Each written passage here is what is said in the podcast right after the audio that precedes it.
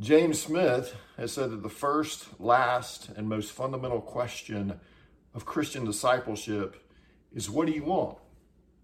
Not what do you know, not what do you believe, but what do you want? And I want to take that question this morning and apply it to the crowds who were lining the streets on that first Palm Sunday.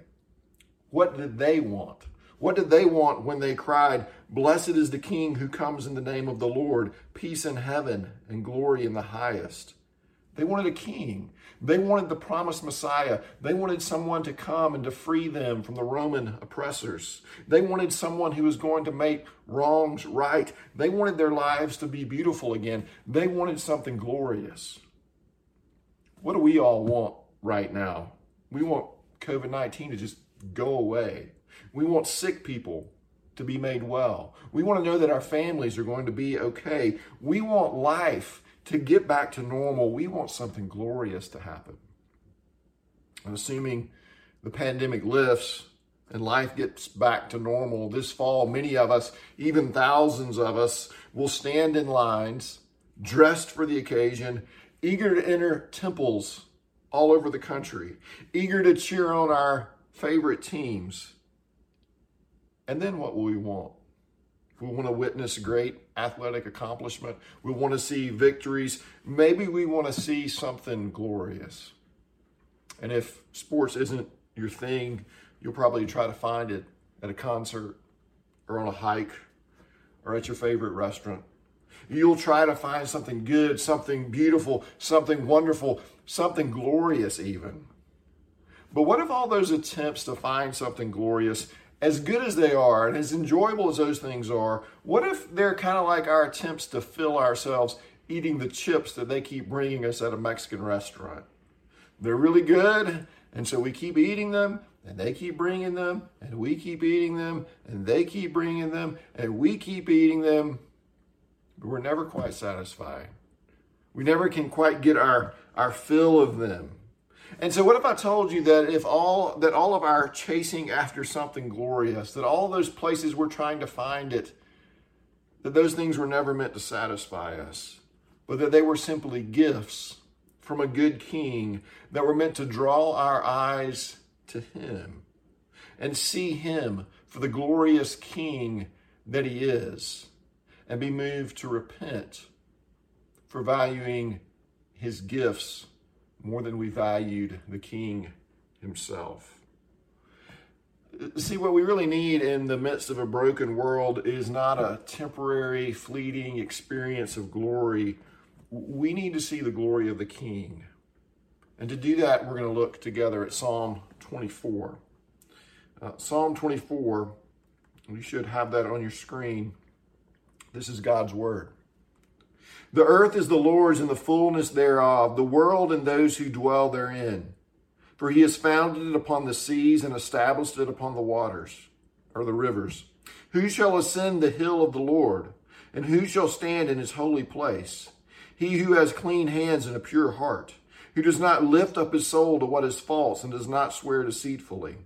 He will receive blessing from the Lord and righteousness from the God of his salvation. Such is the generation of those who seek him, who seek the face of the God of Jacob. Lift up your heads, O gates, and be lifted up, O ancient doors, that the King of glory may come in. Who is this King of glory? The Lord, strong and mighty, the Lord, mighty in battle. Lift up your heads, O gates, and lift them up, O ancient doors, that the King of glory may come in. Who is this King of glory? The Lord of hosts. He is the King of glory. Would you pray with me? Father in heaven, we uh, pray now that you would meet with us and that you would show yourself to be the glorious great King that we need. And we pray it in Jesus' name. Amen. Well, uh, I really just want to try to say two things this morning. Uh, one, I want us to think about the glory of the King and then, secondly, I want us to think about how we get in to see the king. First of all, the glory of the king.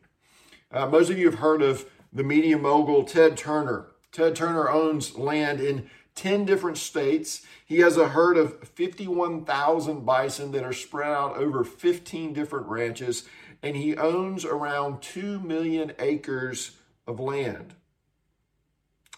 Until 2010, he owned more land than anybody else in the United States.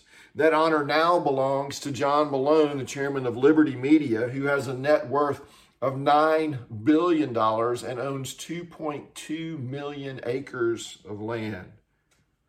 Now that, that's pretty impressive. And I imagine it feels pretty glorious to, to look at your land holdings and see that you own 2.2 million acres of land. But Ted Turner and John Malone are both going to die one day and they won't have any money and they won't have any land. The King of Glory, on the other hand, owns all the land.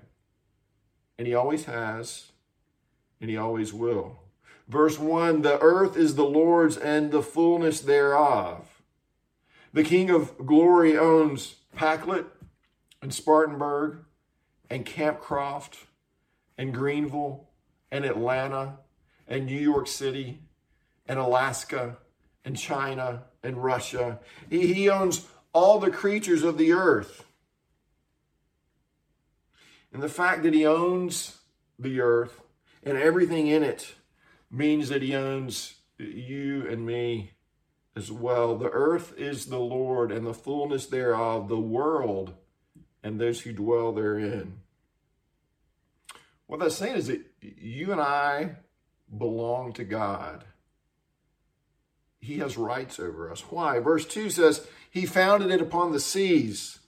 In other words, He laid the foundations. He created the earth and everything in it. and that includes you and me.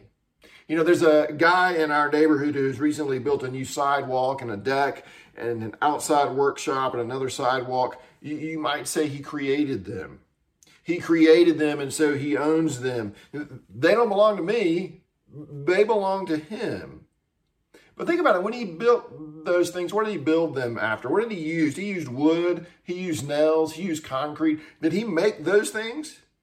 No, he bought those at Lowe's or Home Depot. And, and that wood from the trees, where did those trees come from? Who made those trees? And who made the water that he used to mix the concrete? And where did he get the power to run his tools? Well, he got it from Duke Power. Well, how did they generate it? From coal or water or natural gas or nuclear energy? But where did that coal or that water or those atoms come from? Who made those?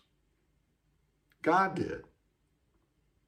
And what did he make those out of? He spoke them into existence. Who owns those things? God does. And who made you? God did. And who owns you? God does. And not only does God own everything, he sustains everything. The phrase establish it upon the rivers in verse 2 can perhaps be better translated establishes it upon the rivers. He created and sustains the entire universe. Colossians 1, verse 17, speaking of Jesus, says, In him all things hold together. God is the owner, He is the creator, He is the sustainer. You know, I don't, I've seen different stats, um, but some have said that up to 90% of our country is currently sheltering in place because of a virus. Worldwide, billions of people are hiding from a, from a virus that we can't see except with a microscope. Does, does, does anyone else feel less self sufficient than you did uh, a month ago? Does, does, does give us this day our daily bread seem a little bit more relevant today than it did a month ago? A little more important to, to, to pray that prayer, even? And you know, the only reason we don't all go hurling into the sun right now is not simply because there's this thing called gravitational pull that just happens to exist. It's because God wills that we don't go flying into the sun. God made all things, God sustains all things, God owns all things. Do you see his glory? Do you see the glory of this king? Uh, let me invite you just for a minute to just kind of let that, that sink in and just chew on the sweetness of that. That there is a glorious being who made all of this, who filled the universe with beauty and wonder, with light and colors, with fireflies and stars, with beaches and mountains, with snow and rain, with elephants and koala bears, with fig trees and watermelons. And he made you, and he made me in his image. And he placed us here to take care of his creation and to enjoy it, to love and to dance and to sing and to make music, to love and to be loved to delight and to be delighted in. And isn't that glorious? It's not all a big mistake. We're here for a reason. And even when it feels like the whole thing is spiraling out of control, He's still in control. And isn't that glorious? And isn't He glorious? There's a downside to having a king. It means I'm not the king it means you're not the king. There's a phrase you hear from time to time my body, my choice. And the king says, No, both you and that life within you are actually my bodies. You and everyone else belongs to me. We love life and liberty and the pursuit of happiness. And the king says there are actually limits to that. There is an authority higher than your own. You're not autonomous. You're not free to just do whatever it is that you want to do. And if we were in our right minds, we'd realize it's good to have a good king who rules all things, and but we're not in our right minds. And so we don't realize how good that is.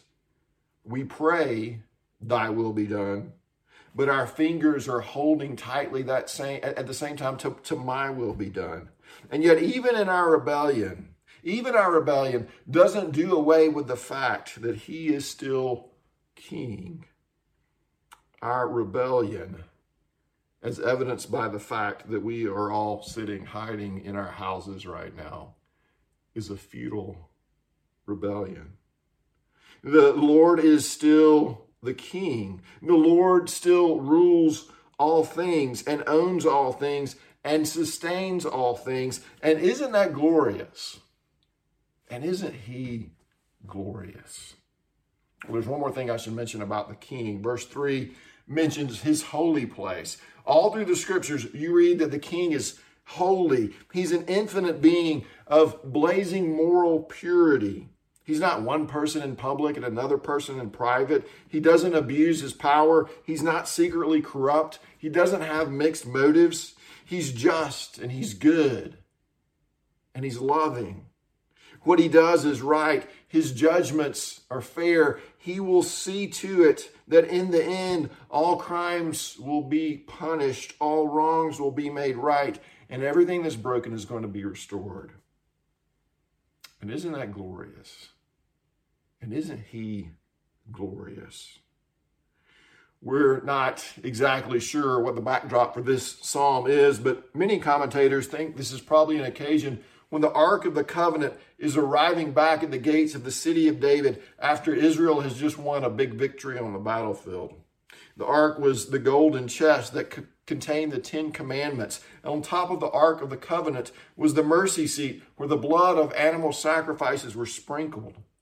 And that ark symbolized God's presence with his people.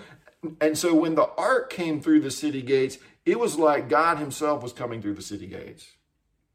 And so the psalm is a celebration of God, the King of glory, who has once again won the battle for his people.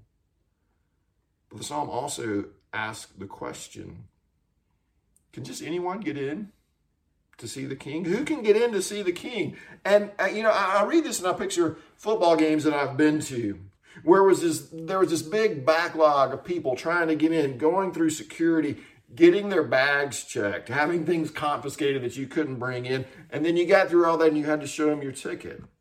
And only then could you get in. Well, what's required here? What's required to actually come into the presence of the king? Look at verse 3 and 4. Who shall ascend the hill of the Lord, and who shall stand in his holy place? He who has clean hands and a pure heart who does not lift up his soul to what is false and does not swear deceitfully. Clean hands refers to our actions. As we stand trying to get in, we should be able to show that we've done what is right and what is good, that we are someone who has kept the king's laws. But it's not just the externals we need to be concerned with. We need to have a pure heart. We need to have done the right things for the right reasons. Our thoughts matter. Our inner disposition matters. Our motivations matter. We can't be someone who lifts up our soul to what is false or who lifts up our soul to worthlessness. And that word, which is translated to what is false or worthlessness, can also be used to refer to an idol. We can have no other gods but God. Our bottom line devotion has to be to the glorious King and to Him alone. And then finally, we can't be someone who swears deceitfully. Our speech must be characterized by integrity. We shouldn't try to use our words to take advantage of other people. We're to love God and to love our neighbor. That's what they're checking your ticket for. That's what they're checking you for when you try to get in to see the king. Clean hands, pure heart, loves God, loves neighbor. Why such rigorous requirements? Because this is the hill of the Lord. This is his holy place. He is a holy God. And if you're not holy, you cannot stand in his presence.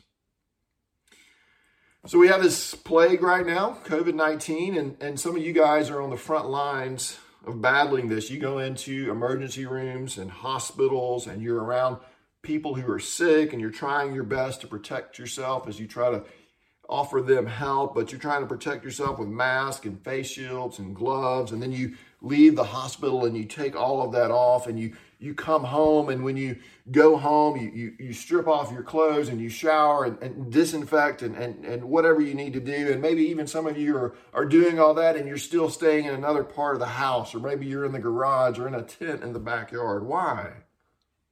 Because that house is clean.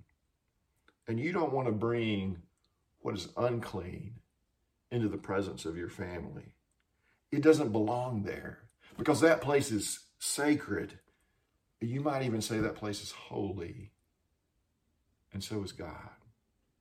God is holy.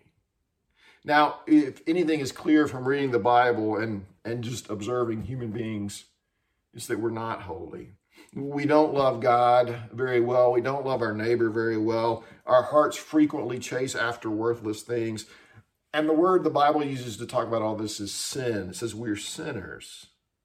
And because of our sin, our world is filled with death and decay and disease and destruction. And that creates quite a dilemma. If the only place where I can experience the true beauty and wonder, or excuse me, if, the only place I can experience beauty and wonder and healing and forgiveness and true glory is in the presence of this great king, then I've got a problem. See, that's the only place I can go to really experience these things like they're meant to be experienced. He is the only one who can make wrongs right. He is the only one who can make crooked things straight. He is the only one who can make disease a thing of the past. He is the only one who can forgive my sins. This glorious King. And I can't even get past the gate to come into his presence and be near him. So, what then? Well, I guess in the Old Testament, the Israelites heard the requirements. They thought about it for a minute and they thought about God and they thought about themselves and they threw their hands in the air and they went home. No, that's not what happened. They came and they worshiped. How were they able to do that? Well, remember that ark with those commandments in it that we all break all the time? There was a, a mercy seat on top of that ark. And when sacrifices were offered, blood was sprinkled on the top, uh, excuse me, on that mercy seat. Uh, lambs were slain. Blood was sprinkled. And when those sacrifices were offered, it was as if those animals were bearing the weight of the sins of the people. Those animals were declared guilty so that the worshipers could be declared not guilty. But animals can't really bear the weight of our sin. They can't really make us right with God. Hebrews 10 tells us that it's impossible for the blood of bulls and goats to make us right with God. That sacrifices of priests, even if they're offered over and over and over and over and over again, they can never take away sin. But the blood of the Son can. The blood of the Son who has clean hands and a pure heart. That blood can take away sin. And so on Palm Sunday, Jesus rode into town heading for the cross to shed his blood, to take away sin, to open the door into the very presence of God. The day he rode into Jerusalem was the day that rabbis say that priest would have actually been reciting Psalm 24 in the temple. Uh, listen to verse 7 again. Lift up your heads, O gates, and be lifted up, O ancient doors, that the King of glory may come in. The priests are reciting Psalm 24. The crowds are chanting, Blessed is the King who comes in the name of the Lord. But neither the crowds nor the priest understood that the Son of God had come to town to give up his life on the cross so that the sins of his people could be forgiven. Im Chaem, and I'm probably pronouncing that horribly wrong, but she's a grandmother in her mid 70s who lives in Cambodia. She likes to garden and spend time with her family and watch soap operas. But in the 1970s, she led a very different life. She was a senior official under Pol Pot. Her job was to, to try and find traitors to the regime and round them up and kill them. She organized prisons and used slave labor to complete massive infrastructure projects. One of the survivors of those times says that her name was known to everyone. People would be made to work all day and all night with no water. People would be killed right in front of you. She was the image of the regime's brutality. It's estimated that she supervised the deaths of 560,000 people.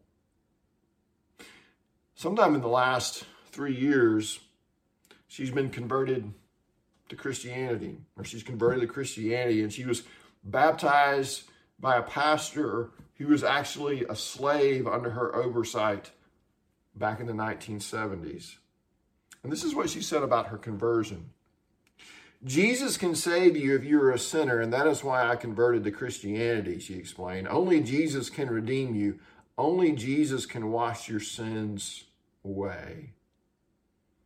Some might argue that this is just a jailhouse conversion, and only God knows the truth of that. But I do know this Jesus shed his blood for people like Im Chaem so that they could enter the very presence of God. And my guess is that we all find that a little bit offensive, that it rubs all of us the wrong way a little bit. But I think if we had a clearer understanding of our own hearts and the murderous nature of our own hearts, and a fuller understanding of the holiness of God, we would find that glorious. We would find the fact that He forgives any of us glorious. Well, what happened with Jesus? Jesus rode into Jerusalem, he was crucified, and he died. But that wasn't the end of the story because death can have no hold over a man who has clean hands and a pure heart. Jesus rose from the dead and ascended into the very presence of God. And if you, by faith, grab hold of Jesus, then death won't be able to hold you down either.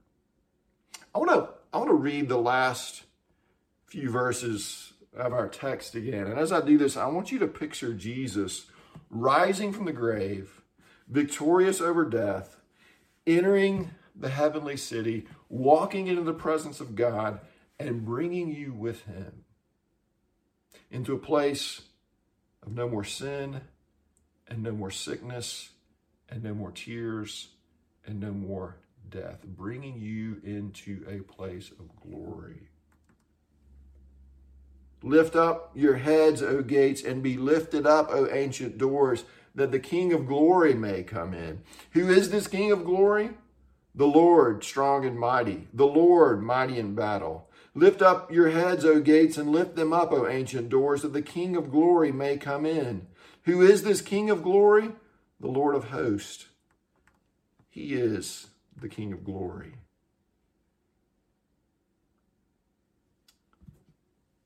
Two questions for you this morning. Number one, do you know him? Do you know this king? Do you know this Savior King? Have you received him as your Savior and King? We say, How do I do that? You do that by acknowledging that you've rebelled against him. You do that by laying your weapons down. And you do that by embracing him by faith. And what's faith? What does it mean to embrace Jesus by faith? This is one of my favorite definitions of faith. Faith is not a climbing of the mountain, but a ceasing to attempt it and allowing Christ to carry you up in his arms. It's when you realize I can't ascend the holy hill. I need Jesus to carry me up. And so I'm going to give up on my own works and my own righteousness. And I'm going to cast myself into the arms of Jesus and allow Him to bring me into God's presence. The second question is this If you have received Jesus as your Savior and King, I want to encourage you to, I guess this isn't a question, this is more an exhortation. I want to encourage you, if you have received Jesus as your King, to remember that as you walk the dangerous streets of a sin sick world, that the King of war, the King of glory is a mighty warrior who fought death and defeated death, who, who, who overcame the grave, and he did all of that for you and he fights for you still. Amen. Father, thank you for your word. Pray, um, Lord Jesus, that we would remember that you are the King of glory, that you are majestic, that you are mighty, that you are loving, that you are faithful, uh, and that you, as we place our faith in you, will bring us into glory, will bring us into the very presence of the Father where we can experience glory ourselves. We pray all this, Lord Jesus, in your name. Amen.